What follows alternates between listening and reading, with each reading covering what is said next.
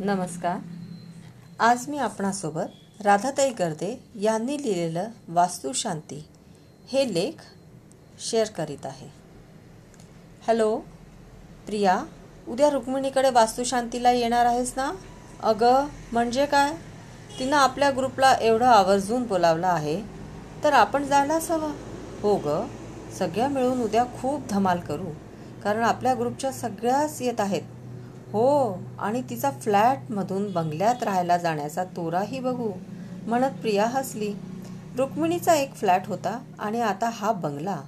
तिचा हा बंगला गेल्या दीड वर्षापासून ग्रुपमध्ये हेव्याचा विषय झाला होता. दुसऱ्या दिवशी रुक्मिणीच्या नवीन बंगल्यावर हळूहळू लोकांचे आगमन होऊ लागले. तिचा मुलगा आणि सून हात जोडून हसत मुखाने सर्वांचे स्वागत करीत होते. आलेल्यांना मोठ्या हॉलमध्ये बसविल्यानंतर वेलकम ड्रिंक्स देण्यात येत होते. थोड्याच वेळात रुक्मिणी आणि तिचा नवरा विवेक ही दोघंही बाहेर आले आणि मुलगा सून आत गेले. रुक्मिणी आणि विवेकने सर्वांचे स्वागत केले आणि म्हणाले सॉरी आपल्याला दहा मिनिटांचा उशीर झाला तर चालेल ना?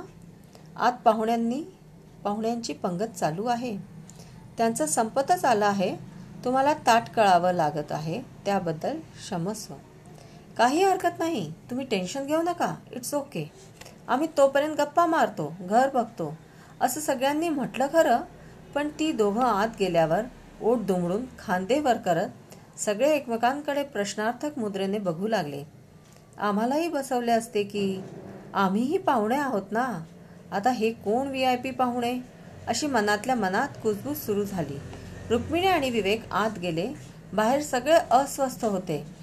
दहा मिनिटाने आतील पाहुणे जेवून बाहेर आले. त्या प्रत्येकाच्या डोळ्यात कौतुक मिश्रित आश्चर्य ओठांवर स्मित चेहऱ्यावर चमक आणि हातात रुक्मिणीकडून मिळालेले गिफ्ट्स होते. त्या पाहुण्यांना बघून हॉलमध्ये बसलेले सगळे अभावितपणे उभे राहिले.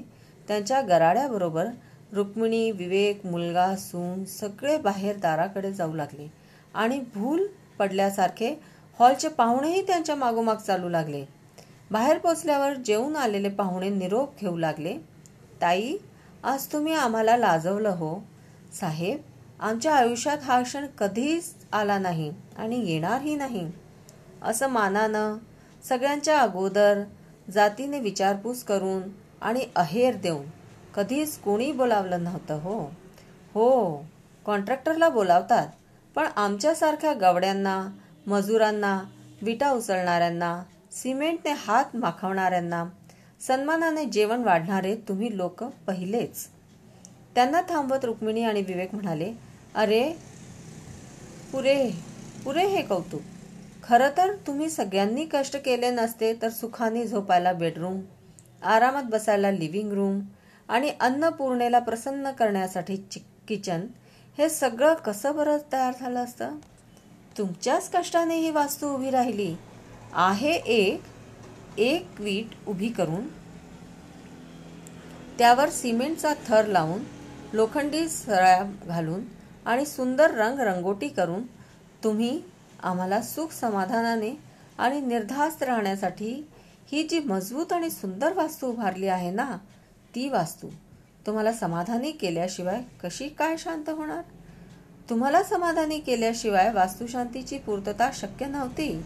तितक्यात संदीप गोखले कॉन्ट्रॅक्टर उद्गारला आणि हे बघा या दगडाच्या पट्टीवर तुमच्या सगळ्यांची नावेही लिहिली आहेत. ज्यांना वाचता येते त्यांनी वाचावी. आनंदाश्रूमुळे वाचता येणाऱ्यांना ही अक्षरं दिसत नव्हती. ज्यांना वाचता येत नव्हते ते सांगितलेल्या आपल्या नावावर आपापले खरखरीत राकट हात फिरवत स्पर्श करत अवर्णनीय आनंदात डुबत होते. सगळं वातावरण एक प्रकारच्या दैवीय अनुभवाने भारावून गेले होते. येणाऱ्या सगळ्या मंडळींच्या मनात एकच विचार होता ही खरी वास्तुशांती.